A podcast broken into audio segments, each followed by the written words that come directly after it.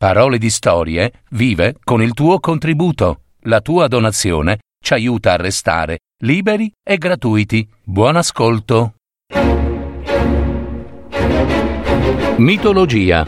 Storie degli dei, di amori, inganni ed eroi. Adattamento e messa in voce di Gaetano Marino. www.paroledistorie.net Apollo innamorato. Marpessa, Giacinto e Coronide. Apollo non era un dio senza cuore, ma venne pure per lui il tempo d'amare, e fu un tempo parecchio difficile, perché alcuni suoi amori furono orchestrati dal dio Eros, il quale aveva parecchie vendette da consumare proprio contro Apollo. Eros, sappiamo, aveva il potere dell'amore, o meglio, degli innamoramenti, e con le sue frecce stabiliva quali tremendi turbamenti il cuore degli dei e degli uomini dovesse subire, ed era il turbamento dell'amore corrisposto o dell'amore negato. Chi si intende d'amore sa quanto fosse un grande potere in verità, perché esso non mette in gioco la forza o l'astuzia o la prepotenza, ma, al contrario, oppone ad essi la forza dell'amore, che è una forza che non uccide, non ferisce come può un'arma o un veleno. L'amore è assai più invincibile per chiunque, perché alle ragioni del cuore, si sa, nessuno può ribellarsi e spesso le conseguenze sono terribili e mortali. La vendetta di Eros, dunque, si riversò sopra coloro verso i quali Apollo riponeva il proprio amore. Accadde con Daphne, la ninfa meravigliosa, che grazie a Gea, la madre terra, preferì essere trasformata in una pianta di alloro piuttosto che essere amata da Apollo. Accadde con Marpessa, una meravigliosa donna, la quale sotto la protezione di Zeus rifiutò Apollo e preferì Idas, un mortale, perché un dio, pensò ella, vive per sempre, e Marpessa sarebbe invecchiata nel breve tempo, e dunque Apollo l'avrebbe abbandonata, mentre Idas avrebbe trascorso la vecchiaia insieme a lei. Eh, è probabile, e le rughe avrebbero riempito i volti di entrambi, e probabilmente insieme sarebbero andati nella tomba, e tutto finiva lì. Apollo dovette accettare la scelta di Marpessa, ma non si arrese e se ne andò alla ricerca di altri amori, altre donne. Venne un giorno in cui Apollo si innamorò persino di un ragazzo, Giacinto. Giacinto era figlio di un re, era forte, un grande atleta, campione di lancio nel disco, era coraggioso ed era bellissimo. Apollo lo vide in una battuta di caccia e se ne innamorò all'istante. Lo volle subito per sé, ma questa volta fu diverso. Fu gentile. Apollo, sì, gentile, premuroso, rispettoso, lo seguiva ovunque il ragazzo desiderasse. Apollo smise di andare in giro a cercare altri amori, e questo fu davvero una notizia sconcertante per tutti gli altri dei. Incredibile! Apollo e Giacinto non sapevano più stare soli. Erano felici, tanto felici, troppo felici. Eh sì, perché qualcuno non sopportò la loro gioia e venne invaso dall'invidia. Si chiamava Zefiro ed era figlio del dio Eolo, il dio dei venti. Spesso gli dei soffrono un'invidia atavica contro i mortali, contro tutto e contro tutti. Zefiro proprio non li poteva soffrire quei due. Apollo era un dio, ma il principe Giacinto era un mortale, e quei due erano sempre abbracciati, stavano presi per mano con uno sguardo sorridente che senza parole diceva tutto, ogni cosa.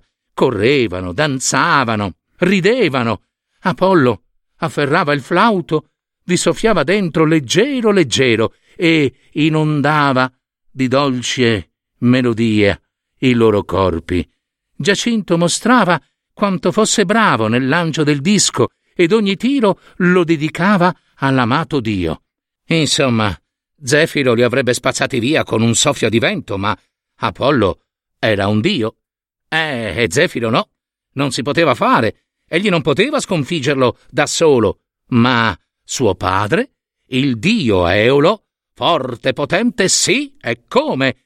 E allora Zefiro ebbe un'idea terribile avrebbe tolto l'amore di Giacinto verso Apollo, per sempre. Avrebbe insomma ucciso lo stesso Giacinto, grazie all'aiuto di un dio, appunto, suo padre, Eolo, il dio del vento. Accadde un giorno in cui i due amanti, Apollo e Giacinto, si sfidarono, per gioco, al lancio del disco. Giacinto raccolse tutte le forze e lanciò per primo, e bisogna dire che la distanza fu davvero impressionante. Poi fu il turno di Apollo, il dio. Egli sapeva che con poco sforzo avrebbe potuto lanciare il disco oltre un continente intero. Era un dio e nulla era impossibile. Ma per amore e per rispetto verso il ragazzo amato, non volendo soprattutto umiliarlo, lanciò il disco debolmente. Fu quello l'errore fatale. Il dio Eolo, supplicato dal figlio Zefiro, soffiò un vento forte sul disco in volo, deviandone la traiettoria, che mandò il disco a centrare in pieno la testa di Giacinto, aprendola in due parti. Giacinto morì sul colpo e Zefiro se ne andò sghignazzando tra i denti la propria felicità. Subito Apollo accorse verso Giacinto, ma appena giunse vicino al corpo del ragazzo amato, che stava immerso in una pozza di sangue, la testa tagliata in due e gli occhi ancora pieni di stupore, vide che non c'era più speranza di salvarlo. Riempì i polmoni con quanta aria potesse e gridò Apollo, maledicendo l'assassino del suo amato. Urlò per giorni e giorni, sinché esausto cadde a terra e s'addormentò. Passarono alcune notti, e quando Apollo aprì gli occhi, vide la luna, grande e luminosa.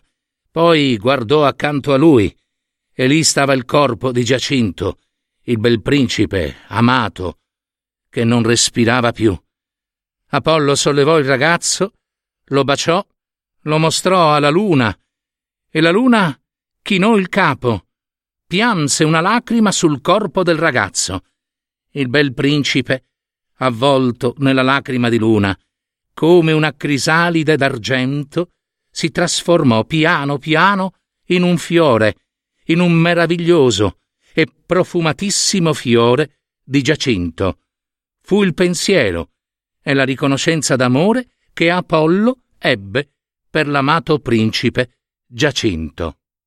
E, ahimè, come spesso accade, dopo un grande dolore d'amore, ogni cosa si fa di pietra. Nulla più ha un senso. E questo accadde anche ad Apollo. Trascorso il tempo del dolore d'amore verso Giacinto, venne il tempo del buio, dei sentimenti. Apollo, infatti, decise che se niente riusciva a concludere in storia d'amore, allora niente avrebbe più chiesto. Se lo sarebbe preso. Da sé, innamorato o non innamorato. Non volle più attendere. No, per Apollo, d'ora in poi, più nessun corteggiamento, nessun rispetto per chiunque avesse egli provato attenzione. E furono così tante le avventure d'amore di Apollo, rudi e pericolose, che molte donne fanciulle sfuggivano al Dio alla prima vista, ma una donna splendida, che si chiamava Coronide, non ebbe bisogno di attendere i rituali dell'amore, perché anche lei si innamorò all'istante di Apollo.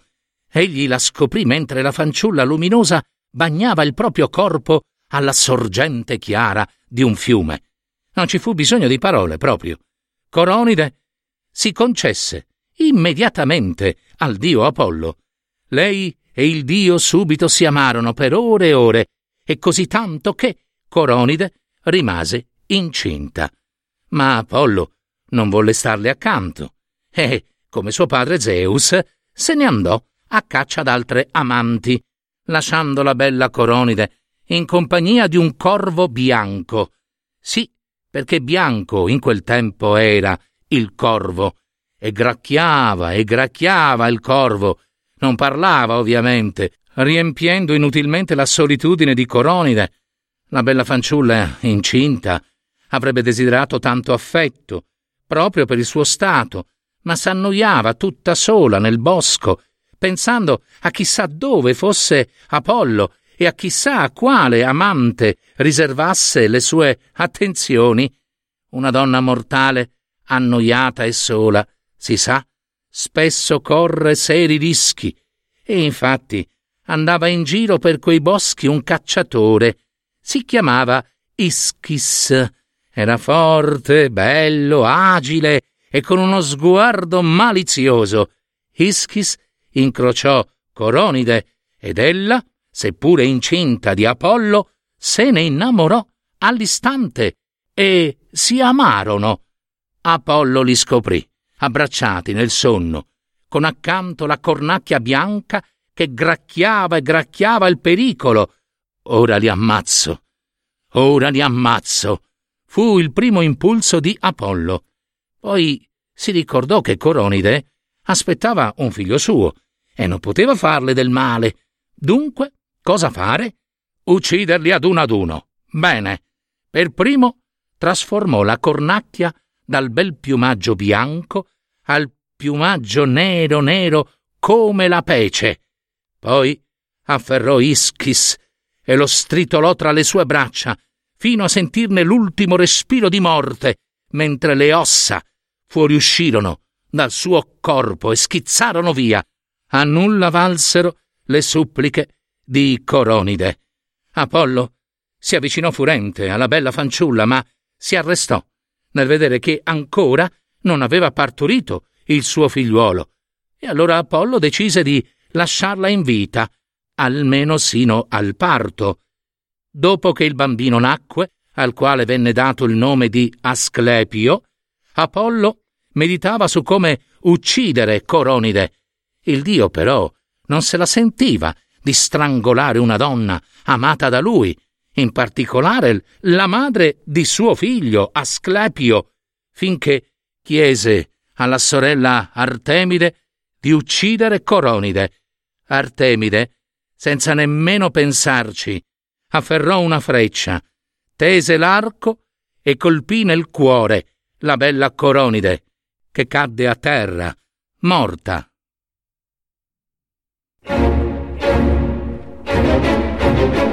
Avete ascoltato Mitologia, storie degli dei, di amori, inganni ed eroi. Adattamento e messa in voce di Gaetano Marino. www.parolidistorie.net